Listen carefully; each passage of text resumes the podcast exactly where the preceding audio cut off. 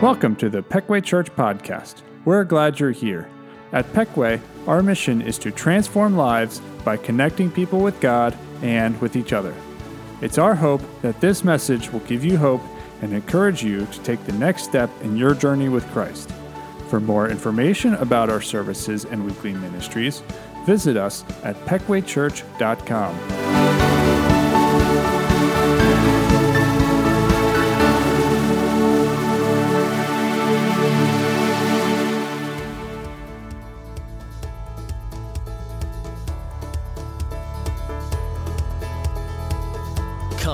let us sing for the joy of the Lord. Let us shout aloud to the rock of our salvation. Let us come before him with thanksgiving and extol him with music and song. For the Lord is the great God, the great King above all gods. In his hand are the depths of the earth, and the mountain peaks belong to him. The sea is his, for he made it, and his hands formed the dry land. Come, let us bow down in worship. Let us kneel before the Lord our Maker. For he is our God. Good morning. Go ahead and stand to your feet as we worship together this morning here in the house of the Lord. There is joy. Let's worship.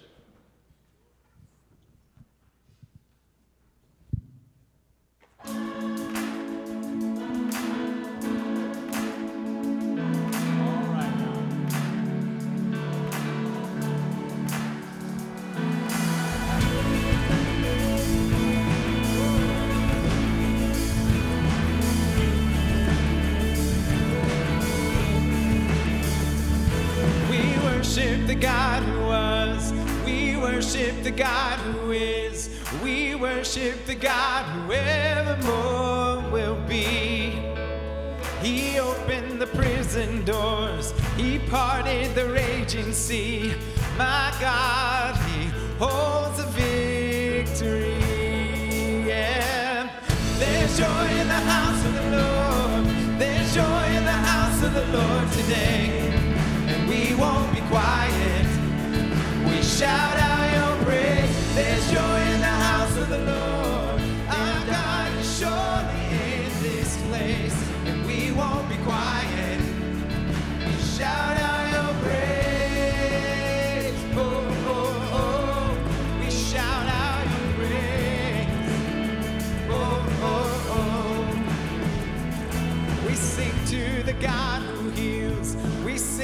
to the God who saves. We sing to the God who always makes a way. Cause he hung up on that cross, then he rolled up from the grave. My God, still rolling stones away. There's joy in the house of the Lord. There's joy in the house of the Lord today. And we won't be quiet. We shout out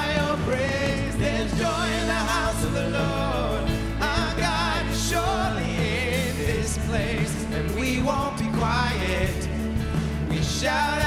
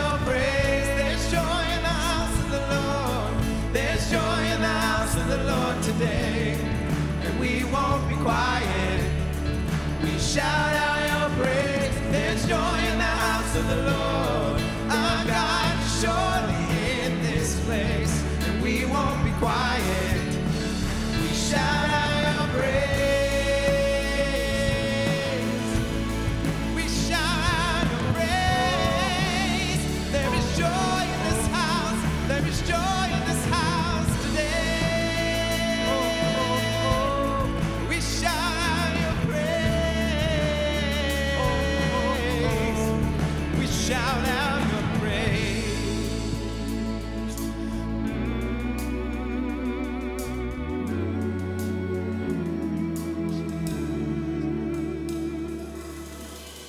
Amen. There is joy in God's house today. Thank you for being here this morning. Go ahead and have a seat. Great to see you. Thanks for being here this morning. Thanks for those who are viewing online. When you came in this morning, you received a bulletin. Uh, take a look at that. Inside of there are some, some great things that are going on here at Peckway Church. And also, there is a gray connection card. I want to invite you to take that out, fill it out anytime during this morning's service. Uh, online, there's going to be a connect link that you can click on and simply fill that out as well. Hit submit, it'll come right to us. But this is a great way for us to be able to connect with each other, share prayer requests, ask questions. There's places for decisions. So hang on to that card because you'll need it at the end of today's service as well. And there'll be another opportunity uh, if you send that card in. There's something else we'll send you so you guys online can also uh, ask those questions and also have those decisions because we love praying with you guys. That's one of the great things that we do uh, coming together as a staff to, to pray along with you about the things that God is doing in your hearts and lives. So it is our privilege to be able to do that. You can also, if you're a first time guest, take out your phone this morning and text the word hello to 717 872 5679. You see it there on your screens. Uh, but just a real quick way that we can connect together, get a text message. We'll be able to, to do that. And uh, so that's, that's one extra step there from that connection card. But uh, again, thank you so much for being here. This morning, we are going to look into God's word and see um, how we can be totally surrendered to God, totally all in and committed to Him. Let me ask a question How many of you have a junk drawer? If you're brave enough, raise your hand. Let me see. Junk drawers all over the place, right? So, but you know, so we have those, or maybe closets that we have stuff stuffed in, right? Well, you wouldn't want anybody kind of rummaging through that, right? You kind of hide those things. Well, how many places in our hearts do we have those? Those places that we don't want God to, to look in those closets or those junk drawers. So that's what we're going to look at today. We're going to get a little touchy, right? We're going to get in those, those places where we're like, eh, I don't want God to know about that. But God wants that. He wants us to give those things to Him today. So stay tuned because that's what we're going to look at in His Word today as we see how we can give those places, those things that really are our hurts, right? Those places that we don't want anybody to know about. We don't even want God to know about sometimes, but He wants to know that. So let's start this new year with this clean slate as we do that so that this 2023 will be the best year of our lives. Well, I'm going to invite you to stand as we sing and worship together again as we continue singing this morning. Uh, let's worship Him. Pour out our hearts to Him because He is worthy of our praise.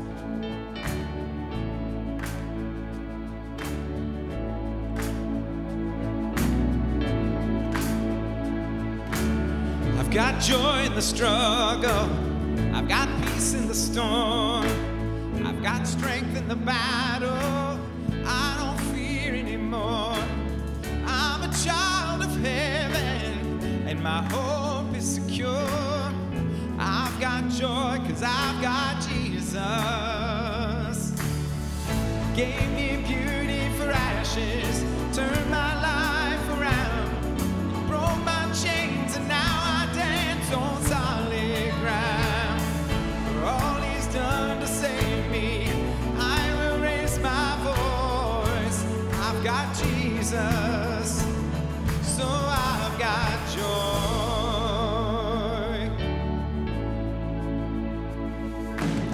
He bore all of my burdens. Yeah, my debt has been paid. Then he said to my dry bones,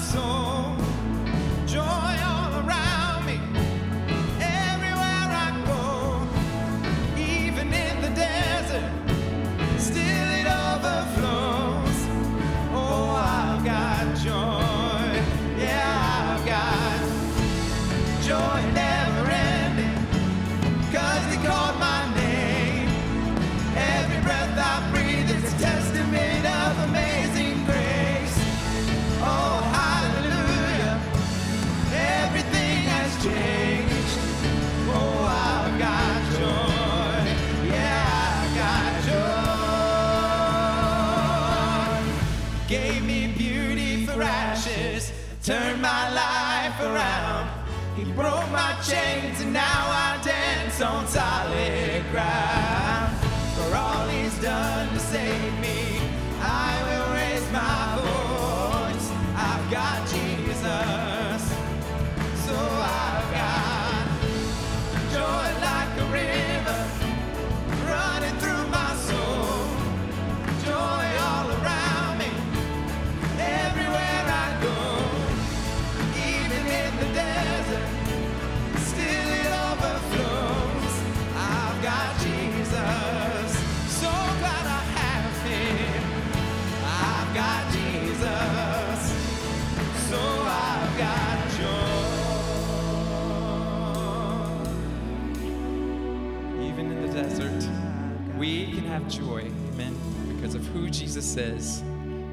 That's why we worship him this morning. Let's continue as we speak Jesus over this place, over our families, over our lives.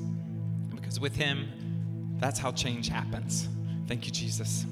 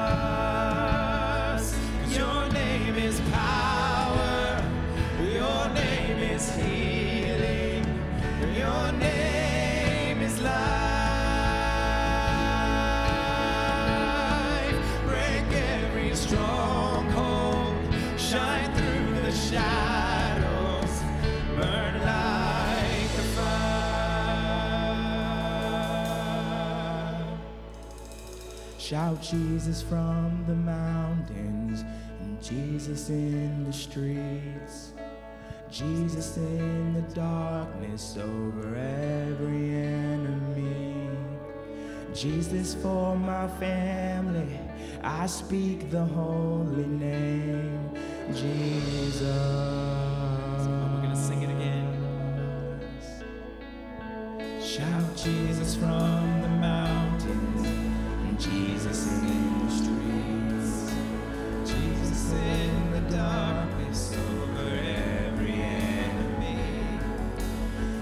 for my family. I speak the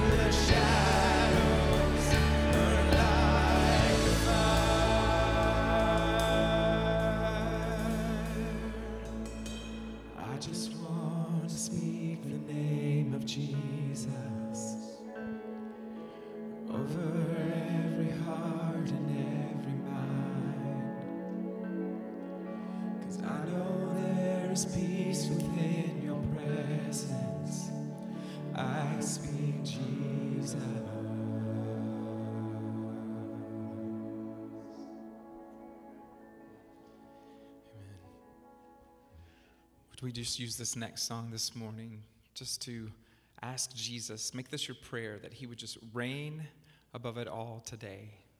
If you don't know the song, that's okay. Just pray these lyrics as we sing it. If you do, pour out your heart as you sing them this morning.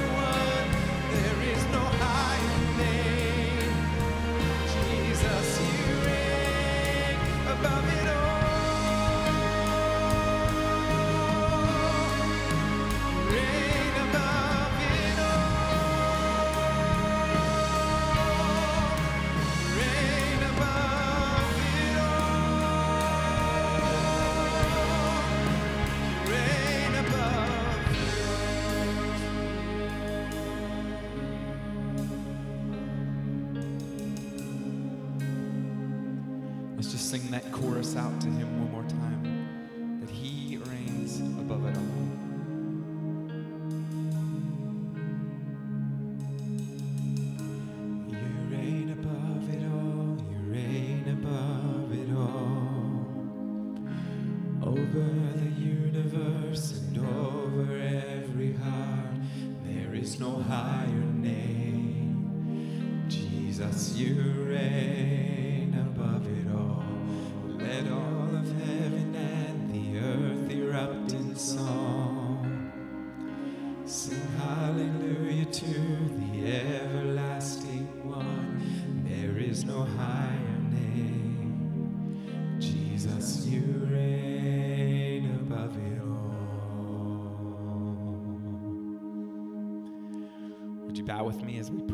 together? Jesus, you reign above it all.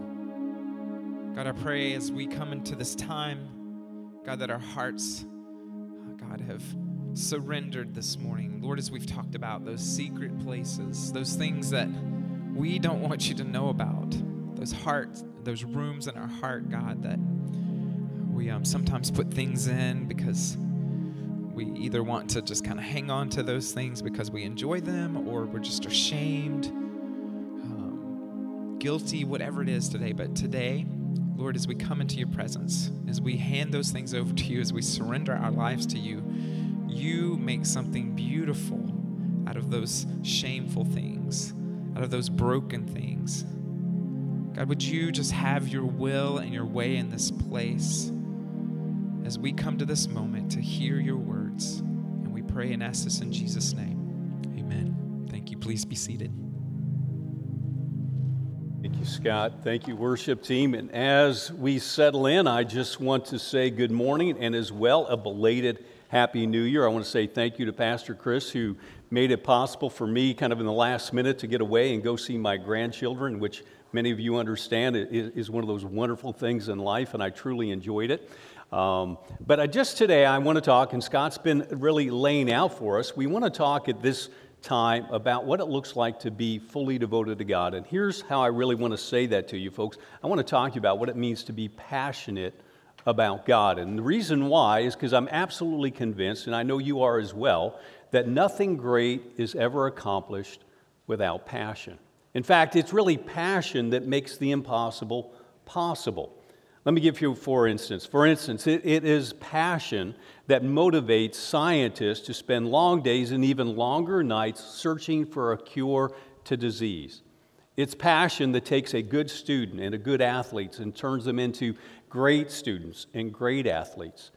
And as well, folks, it is passion that takes a committed Christian and tim- turns him or her into this fully devoted, fire breathing, meat eating follower of Jesus who is committed to doing whatever it takes to fulfill God's purpose and God's plan in the world. Bottom line, what I want to talk to you about today is we need to be passionate about our relationship with Jesus. Yet here's the challenge. You know it and I know it. The reality is, in our culture today, it seems like it is okay to be passionate about anything and everything but Jesus. I mean, we, in our culture today, it's perfectly acceptable for us to be passionate about things like movies and maybe even movie characters. Where it's okay for us to be passionate about sports and hobbies. It's okay for us to be passionate about food and fashion. But if we get passionate about Jesus, almost immediately we're labeled fanatics, we're labeled zealots. And I understand that, yet here's what we need to understand, and I know you know this, but Jesus in the Great Commandment said to you, and he said to me, that we are to love God with all our heart, all our soul, all our mind, and all our strength. In other words, what Jesus was saying in the Great Commandment, folks, is we need to put some passion into our relationship with Him. And so today, this third Sunday in the new year, in 2023, I want to talk to you about how we can do that. And I want to really share with you one step that's absolutely essential for you and I to be fully devoted, committed, passionate followers of Jesus. But having said that, I want to just hit pause long enough to say this. I want to acknowledge something before it happens. And that is, I, I, I absolutely believe that when I share with you this step, some of you are going to think, Jerry, that is a relic of the Old Testament, and therefore it's irrelevant to my life. And I say that because what I want to ask you to do in light of that is to suspend judgment. In other words, I just want to ask you to hear me out because I really do believe that this step that I'm going to share with you is timeless when it comes to being a fully devoted follower of Jesus. And so, are you curious what the step is? Some of you are always going to almost be taken back by its simplicity, but here's what it is. For you and I to be a fully follow, committed follower of Jesus, we have to tear down the high places in our lives. We have to tear down the high places in our lives. And you're sitting there saying, and rightfully so for some of us, to say, What is a high place? Well, let me explain it to you. A high place in the ancient Near East was a worship site that was dedicated to a god or a goddess that was built on a hilltop or a mountaintop. And the reason that location was selected was because it was believed in the ancient Near East that height represented power. And therefore, it only made sense to the ancient Near East people that if height represented power, then the most powerful beings in the universe had to dwell there, they had to live there. And likewise, it just made sense to these folks that if they were going to build shrines and temples and altars to these most powerful people, that it ought to be where they lived. And so they built these high places on mountaintops and hillsides. Now, that's the cultural context, but let me tell you this. Now, let's come into the Old Testament history. When the Israelites entered the promised land, God very clearly said to them, I want you to remove anything and everything that would lead you into the worship of false gods. I, would, I want you to remove anything and everything in that culture, in that new land, that would anyway pull you away from me. And the Israelites did it, sort of. I mean, in, in a kind of convoluted way, because what you see, and we're going to look at it here in just a moment, but what you see over and over again in the Old Testament, in, the, in this time of the judges, in this time of the Exodus and the conquest, what we see is over and over again that people of Israel tore down idols, they tore down altars, they tore down shrines, but they always left these high places. In other words, they left these last pockets of opposition to God standing. If you will, if I could change the metaphor, they literally left the last 5% of the spiritual disease present. And because they left that last 5% present, by doing so, what they really left was enough of the cancer present in the culture, in their lives, that eventually it reasserted itself again, and, and it did it in a destructive and devastating way. And, folks, I want to tell you, if you're not familiar with Old Testament history, that reality happened over and over and over again. And to help you understand it, I'm just going to kind of give you a windshield tour very quickly of the period of the kings. So you see there on your outline six verses from 1st and 2nd Kings, and I just want to read them to you just one after the other so you'll get a sense of what was going on in relationship to these high places. Let me just begin reading. 1 Kings chapter 3, verse 3 says this Solomon showed his love for the Lord by walking according to the statutes of his father David except that he offered sacrifices and burnt incense on the high places. 1 Kings 22 43. And everything King Jehoshaphat walked in the ways of his father and did not stray for them. He did what was right in the eyes of the Lord. The high places, however, were not removed, and the people continued to offer sacrifices and burn incense there. Joash did what was right in the eyes of the Lord. The high places, however, were not removed. The people continued to offer sacrifices and burn incense there. 2 Kings 14:3 Amaziah did what was right in the eyes of the Lord. The high places, however, were not removed. The people continued to offer sacrifices and burn incense there. You're getting a sense of a theme.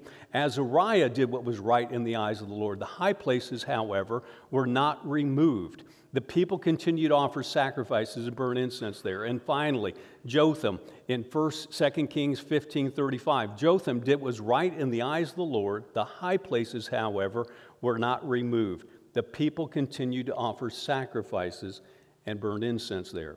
Here's what I want you to get from those verses. Folks, throughout 1st and 2nd Kings, which represents about 350 years of the history of Israel, what we see is time after time, leader after leader, many of them doing many good things, but time after time, they failed to remove the high places in the culture, in their lives.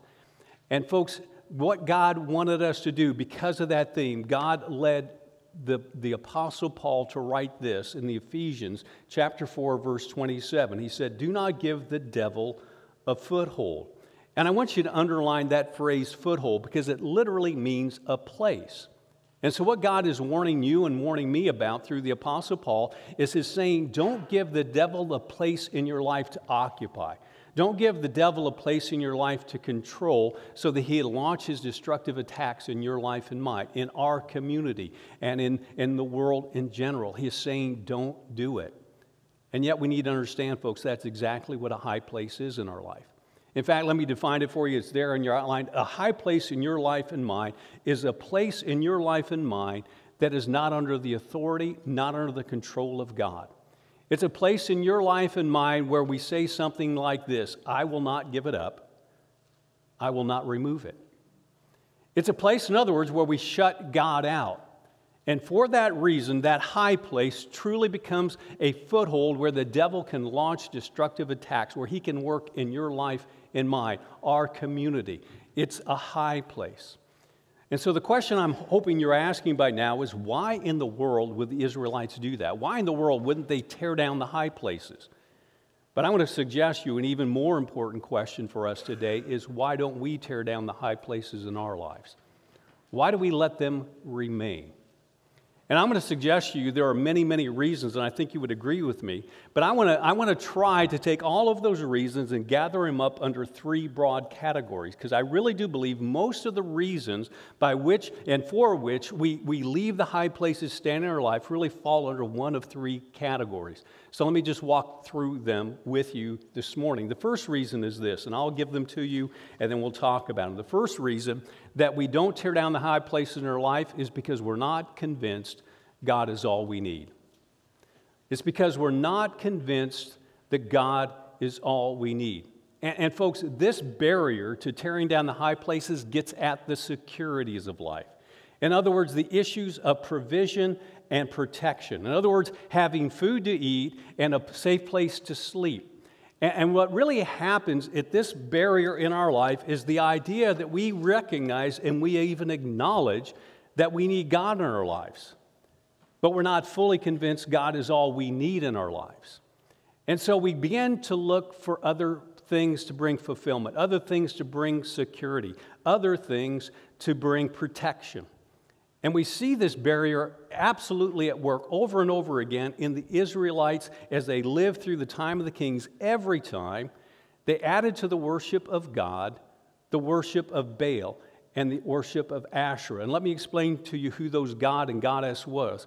The worship of Baal was a worship of the god of weather. Now remember, these people were farmers, they were ranchers, and so the weather was everything to them. It was their source of livelihood, it was a source of sustenance, it was a source of survival. And when they worshiped the Asherah, she was a goddess of fertility. Now, again, think of herds and flocks, and as well, the goddess of war. And here's the thing we need to understand. As the, as the Israelites moved into the promised land, and rather than expelling and get rid of the high places, they began to add to the worship of God the worship of Baal and the worship of Asherah.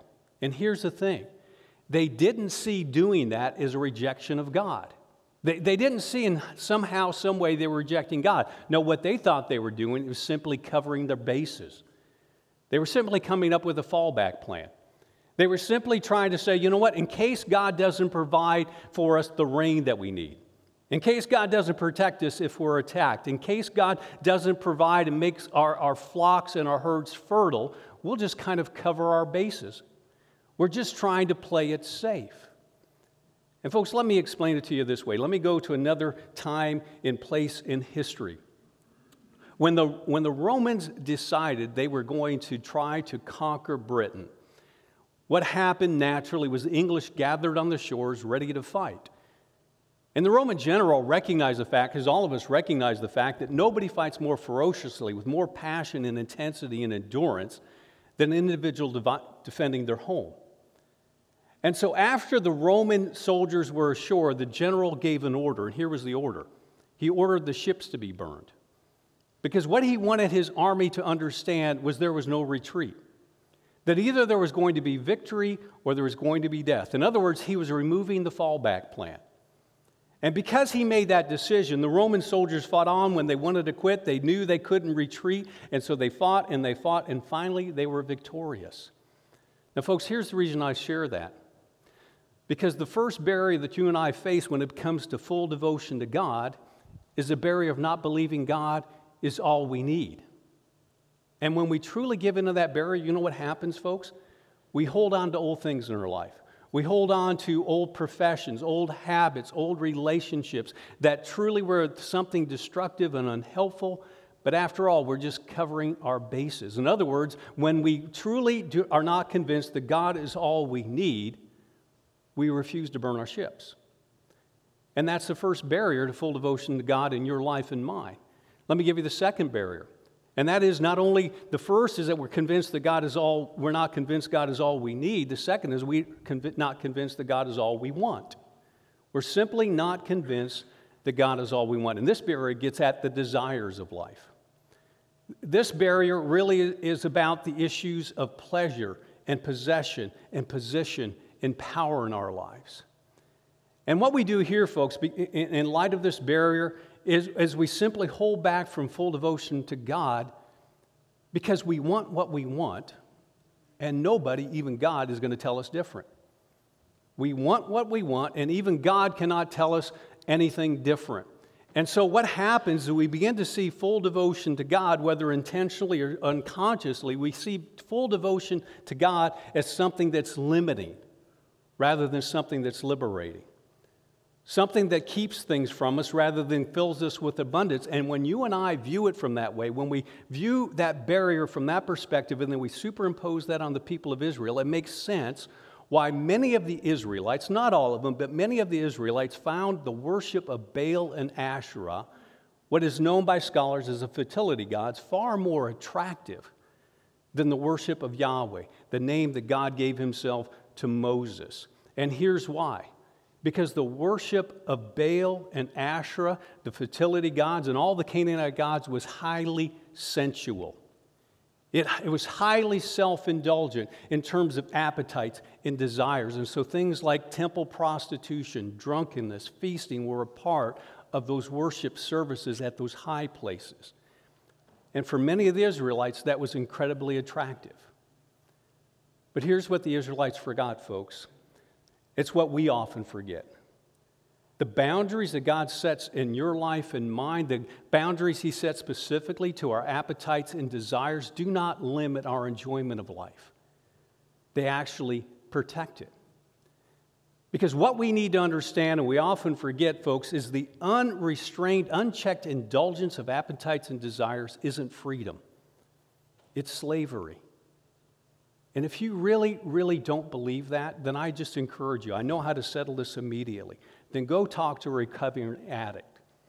Go talk to someone who's truly struggling through an addiction, and they will tell you it is not freedom to indulge those desires, to indulge those appetites. It's absolute bondage and slavery.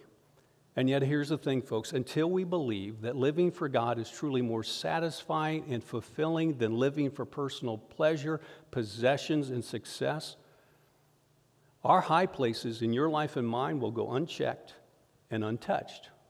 Just like the Israelites, we won't tear them down. Well, let me give you the final barrier.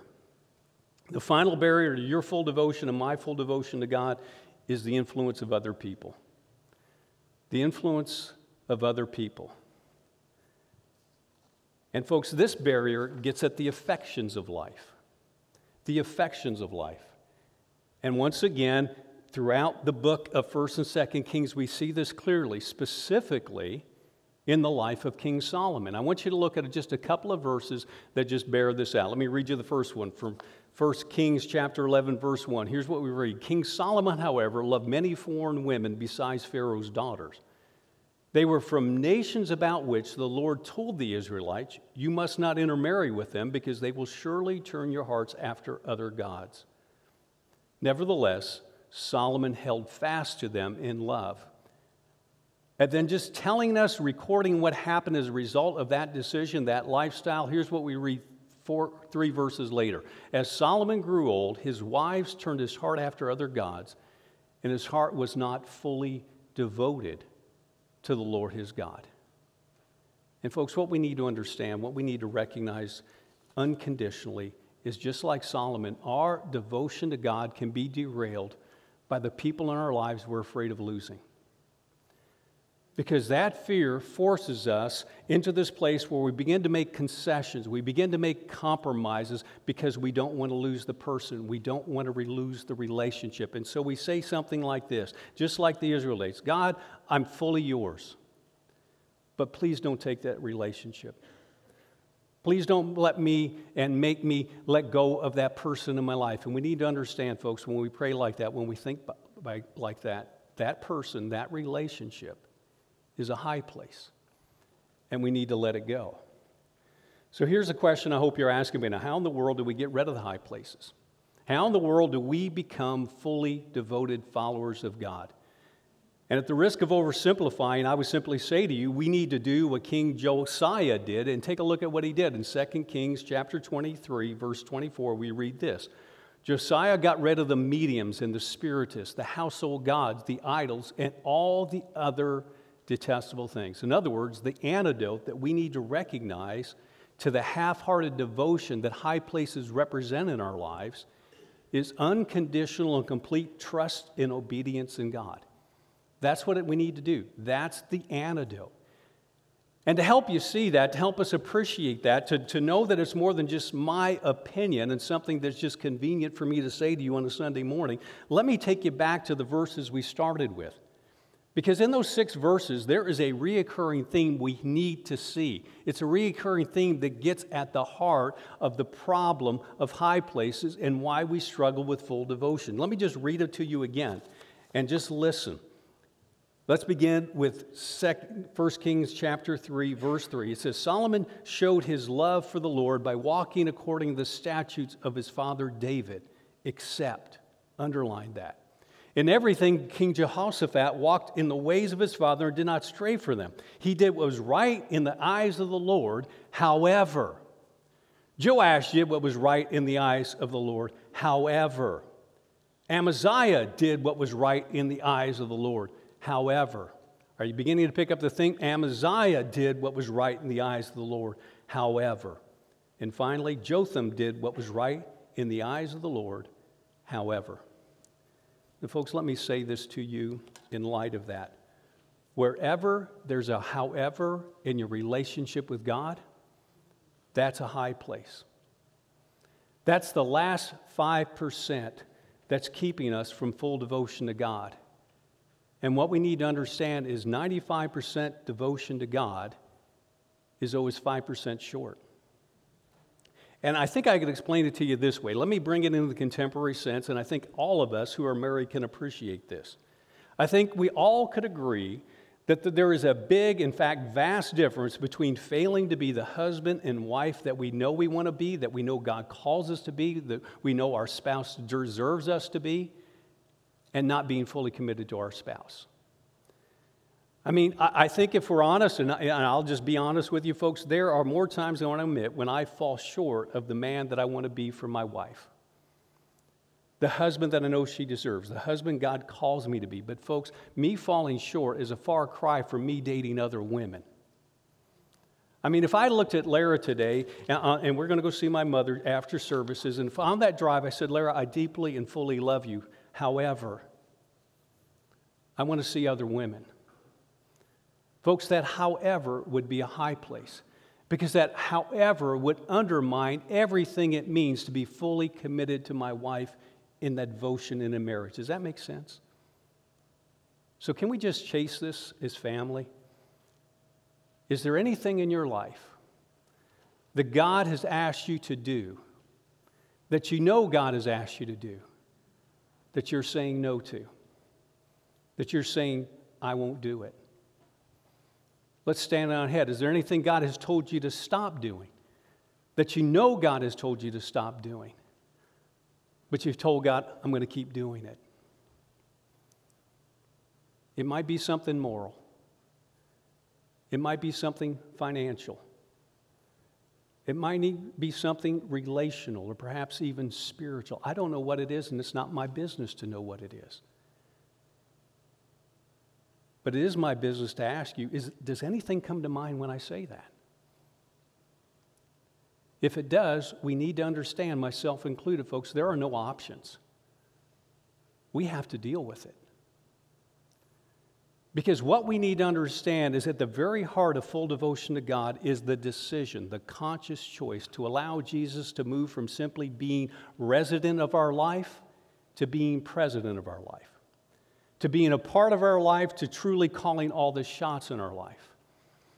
And, folks, after 40 years of following Jesus, I, I, really don't know a better way to express what that decision looks like and the implications of that decision than something I read decades ago by a man by the name of Robert Boyd Munger in a little booklet, 32, 35 pages long, called My Heart, Christ Home. Some of you have been around here have heard me refer to it before, but it is, he so compellingly and so clearly communicates this decision that I just want to read it to you. I, w- I want to share with you his own story of how he came to that place where he said, You know, I'm going to let Jesus go from being resident in my life to being president of my life. And let me just read it to you.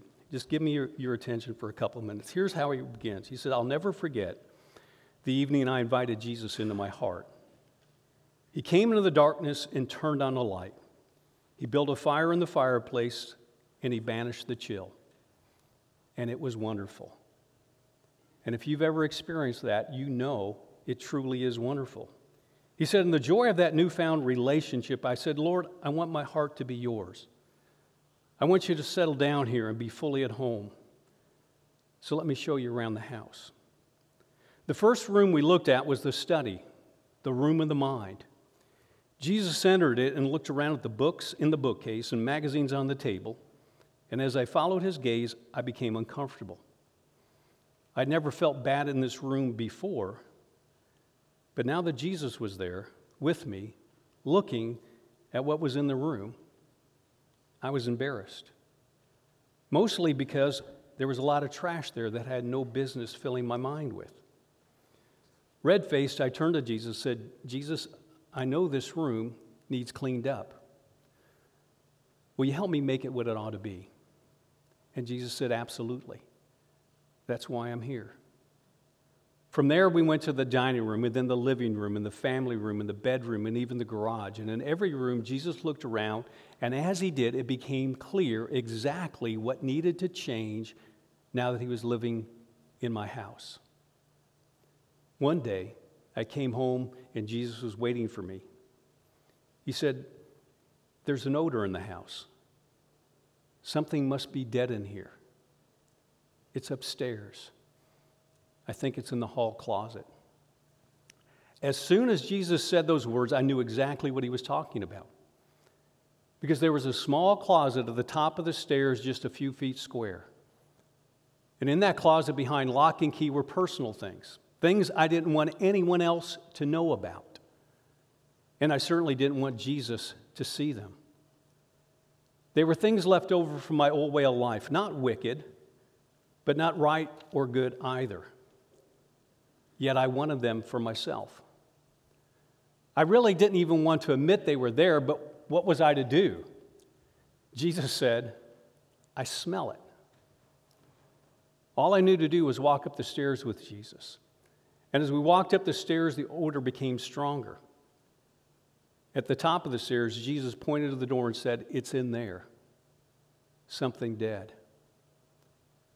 And then I got angry with Jesus. After all, I had given him access to the study, the dining room, the living room, the family room, the workshop, and even the bedroom. And now he's asking about a little two by four closet in my life. That was too much. I wasn't going to give him the key. Well, reading my thoughts, Jesus said, If you think I'm going to stay here with that smell, you're mistaken and he started down the stairs. Seeing Jesus begin to go crushed me. And so I said, Jesus, I'll give you the key, but you have to clean out the closet. I don't have the strength to do it. And Jesus said, I know you don't. So just give me the key and permission to handle it, and I will.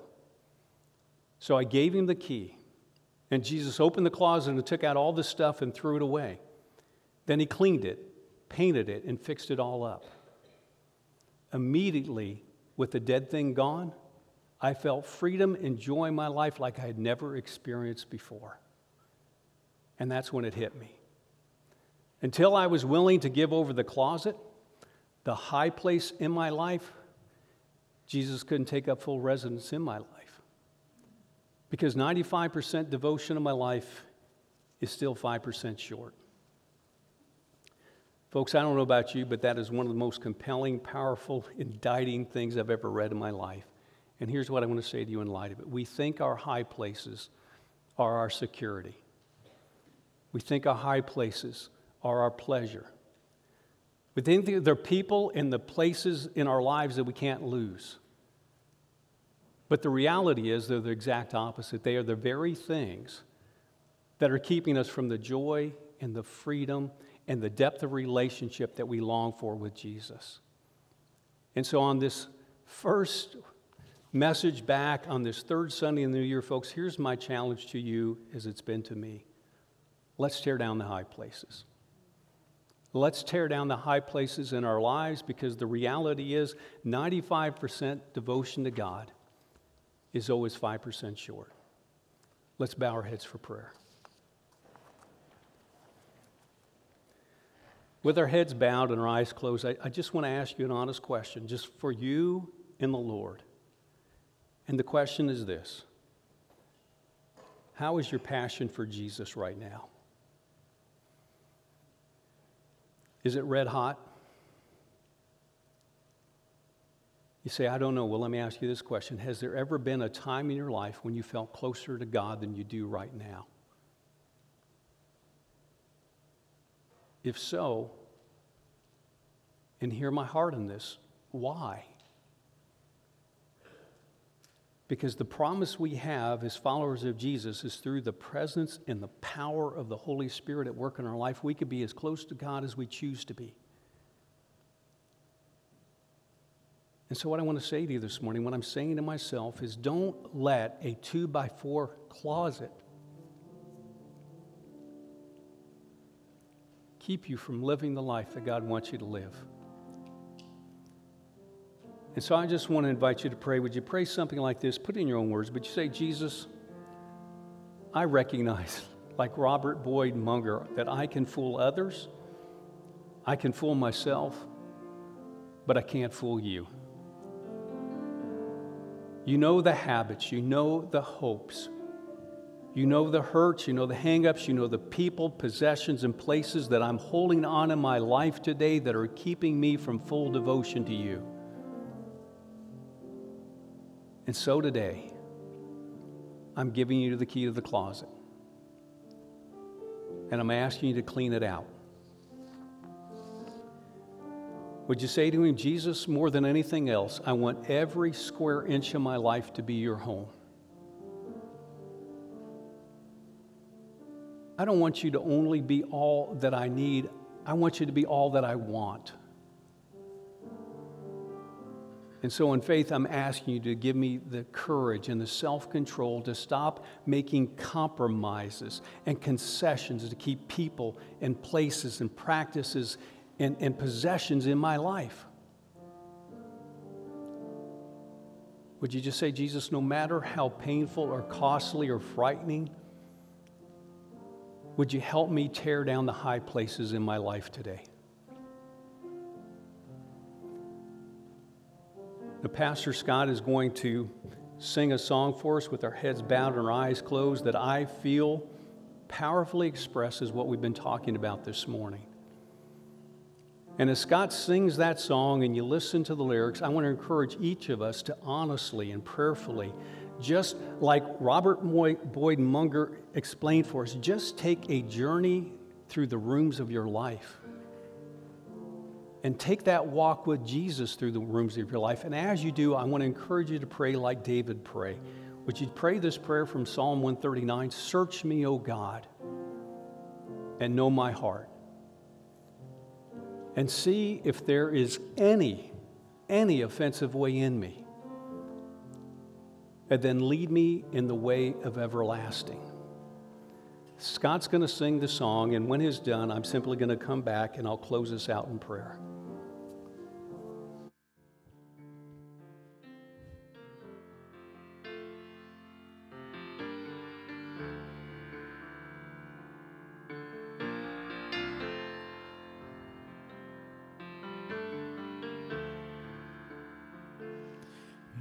Is my worship.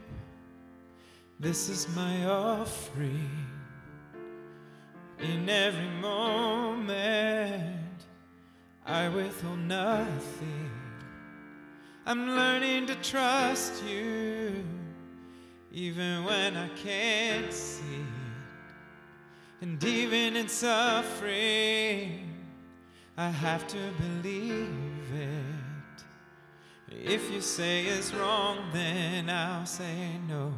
And if you say release, I'm letting go. And if you're in it with me, I'll begin. And when you say to jump, I'm diving in. And if you say be still, then I will wait. And if you say to trust, I will obey. I don't want to follow my own way. I'm done chasing feelings. Spirit, lead me.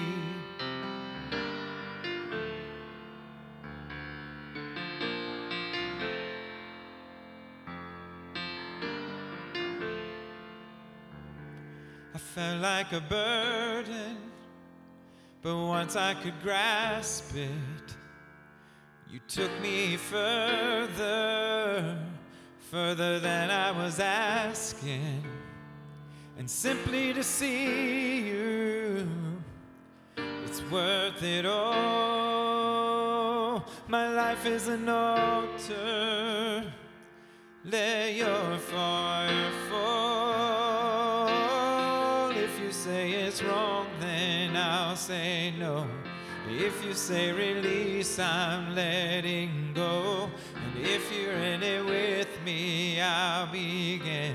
And when you say to jump, I'm diving in.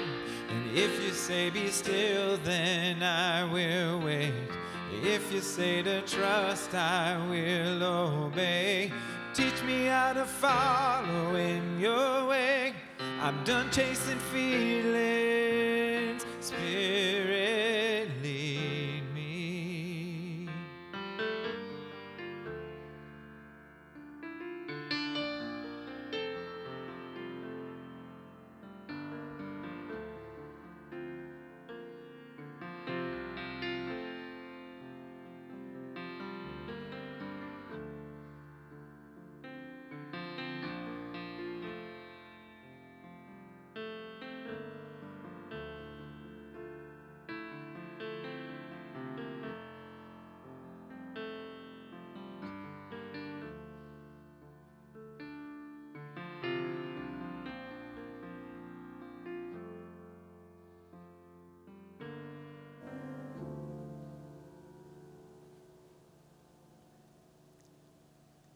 Heavenly Father, thank you so much for those this morning have let go of the last 5%.